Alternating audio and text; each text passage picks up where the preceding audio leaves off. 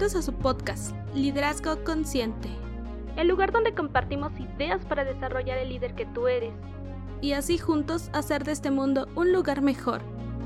Esto es Liderazgo Consciente con Rodolfo Mendoza.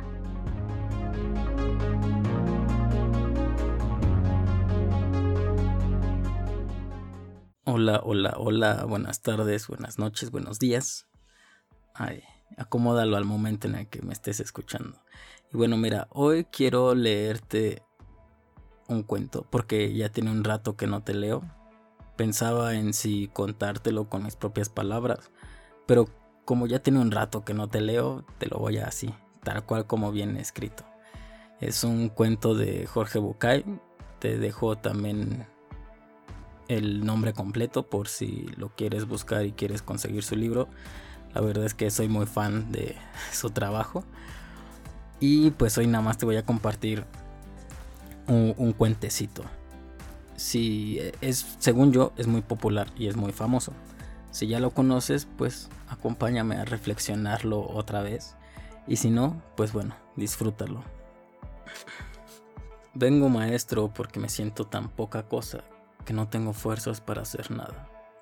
Me dicen que no sirvo, que no hago nada bien, que soy torpe y bastante tonto. ¿Cómo puedo mejorar? ¿Qué puedo hacer para que me valoren más? El maestro, sin mirarlo, le dijo, Cuánto lo siento, muchacho. No puedo ayudarte. Debo resolver primero mi propio problema. Quizá después. Y haciendo una pausa agregó, Si quisieras ayudarme tú a mí, yo podría resolver este tema con más rapidez y después tal vez te pueda ayudar. Eh, encantado, maestro, titubeó el joven, pero sintió otra vez que era desvalorizado y sus necesidades postergadas. Bien, asintió el maestro. Se quitó un anillo que llevaba en el dedo pequeño de la mano izquierda y dándoselo al muchacho agregó, Toma el caballo que está allá afuera y cabalga hasta el mercado. Debo vender este anillo porque tengo que pagar una deuda. Es necesario que obtengas por él la mayor suma posible, pero no aceptes menos de una moneda de oro. Vete y regresa con esa moneda lo más pronto que puedas. El joven tomó el anillo y partió. Apenas llegó y empezó a ofrecer el anillo a los mercaderes. Estos lo miraban con algún interés hasta que el joven decía lo que pretendía por el anillo. Cuando el joven mencionaba la moneda de oro, algunos se reían, otros le daban vuelta a la cara, y solo un viejito fue tan amable como para tomarse la molestia de explicarle que una moneda de oro era muy valiosa para entregarla a cambio de un anillo. En afán de ayudar, alguien le ofreció una moneda de plata y un cacharro de cobre, pero el joven tenía instrucciones de no aceptar menos de una moneda de oro y rechazó la oferta. Después de ofrecer su joya a toda persona que se cruzaba por el mercado, que fueron más de 100, y abatido por su trabajo y abatido por su fracaso, montó su caballo y regresó. ¿Cuánto hubiera deseado el joven tener él mismo esa moneda de oro? Podría entonces habérsela entregado al maestro para liberarlo de su preocupación y recibir entonces su consejo y su ayuda. Entró a la habitación.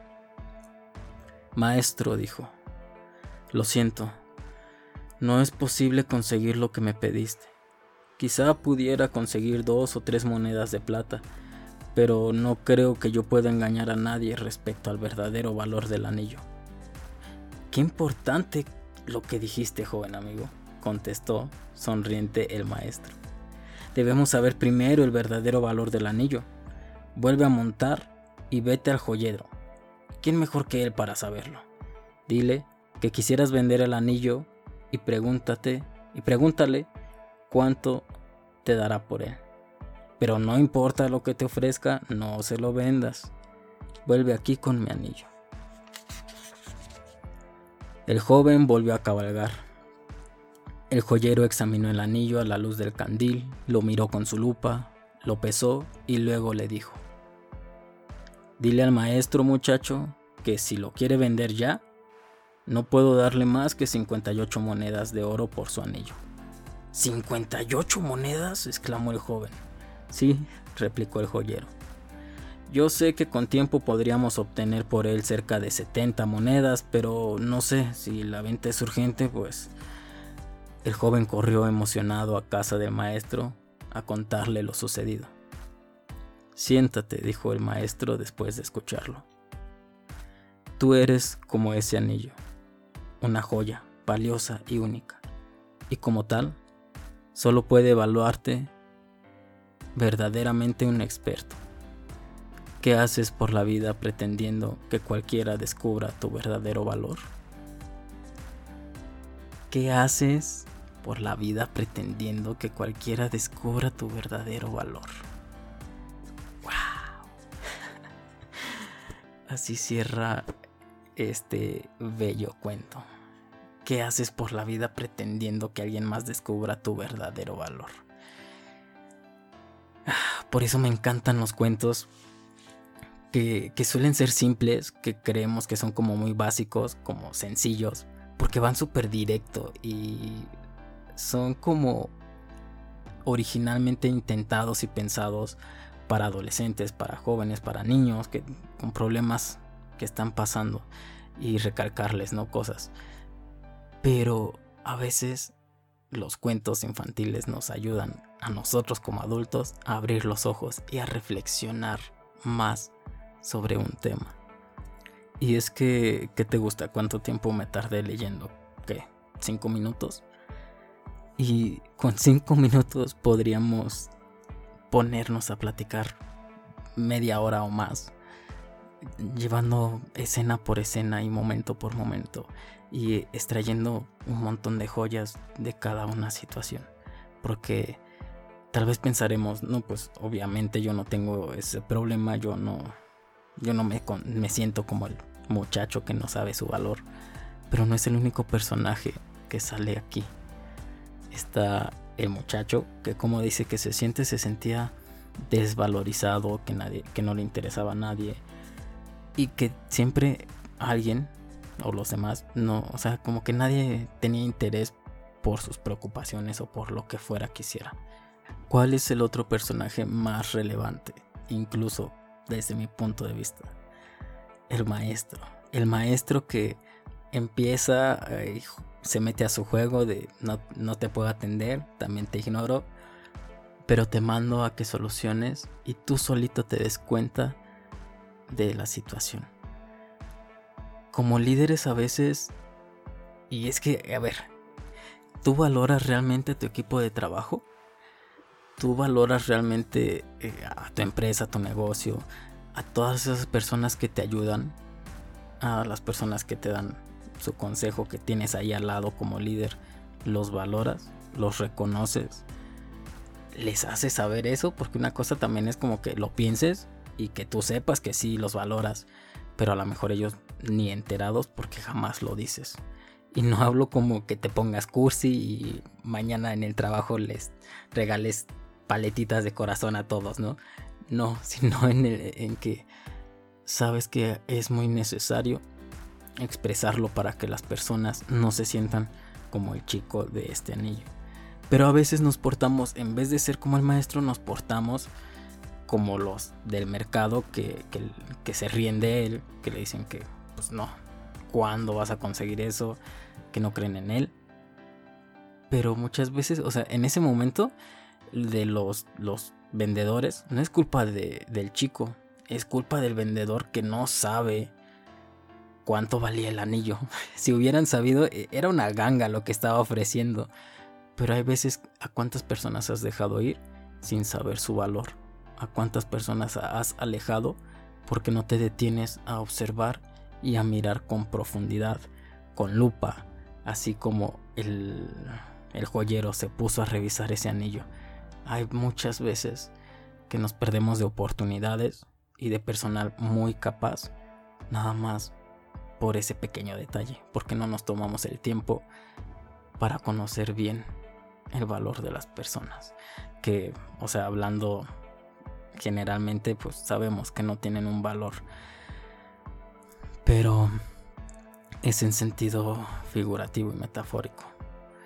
Bueno, Yo me, encantaría, y es que te digo, me gusta mucho hablar sobre estos temas y me encantaría saber tu opinión y saber como qué es lo que piensas respecto a lo que hizo el chico, respecto a lo que hizo el maestro, respecto a lo que hizo el joyero. Me encantaría que pudiéramos platicar, pero aún no encuentro la forma en la que podamos hacerlo. Ahorita que me estás escuchando, ni te conozco y, y escuchas mis podcasts, pero no he encontrado la forma, o sea, no una plataforma. Normalmente aquí en, en las plataformas de podcast, pues no se puede ni siquiera comentar y en las redes sociales mm, no, está la misma no está la misma cantidad o no están las personas que me escuchan aquí. Tú que me estás escuchando no estás en las redes sociales, entonces no sé cómo, cómo qué hacer para que tú y yo tengamos esa comunicación y una plática en la cual podamos hacer este tipo de cosas y podamos interactuar y nutrirnos más sobre el tema, porque ahorita yo nada más te estoy dando un punto de vista, pero también quisiera conocer o que tú me nutrieras a mí con tu punto de vista sobre esta situación. En el episodio anterior sobre la dieta mental me comentaron que si le acercáramos más libros a los niños en lugar de celulares, les ayudaríamos mucho a eso. Y fue así como de, wow, ¿cómo? Eh, no se me ocurrió a mí, no lo había pensado. Y ese tipo de cosas son las que nos nutren mucho si pudiéramos platicar o tener más comunicación tú y yo, pero no, no, no se puede por estas plataformas. Pero aún así, mira, apenas estoy como pensando en eso, en cómo poder hacerle.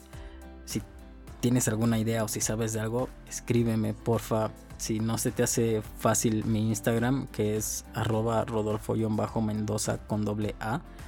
También está mi correo ahí en las plataformas de podcast o de donde sea, aparece cómo te puedes comunicar conmigo. Pero ya pensaremos en una solución y tal vez ahorita no, pero en unos meses ya, ya sabremos cómo poder tener este tipo de conversaciones más nutritivas. En donde vaya una voz de aquí para allá y de allá hacia acá. Y bueno, nada más quería compartirte este mensajito. Acuérdate del valor que tienes y acuérdate de darles el valor a las personas que lo tienen. Suscríbete, dale a activar las notificaciones para que no se nos olvide. Y bueno, si quieres un mundo mejor, pon tu inteligencia al servicio del amor. Chao, chao.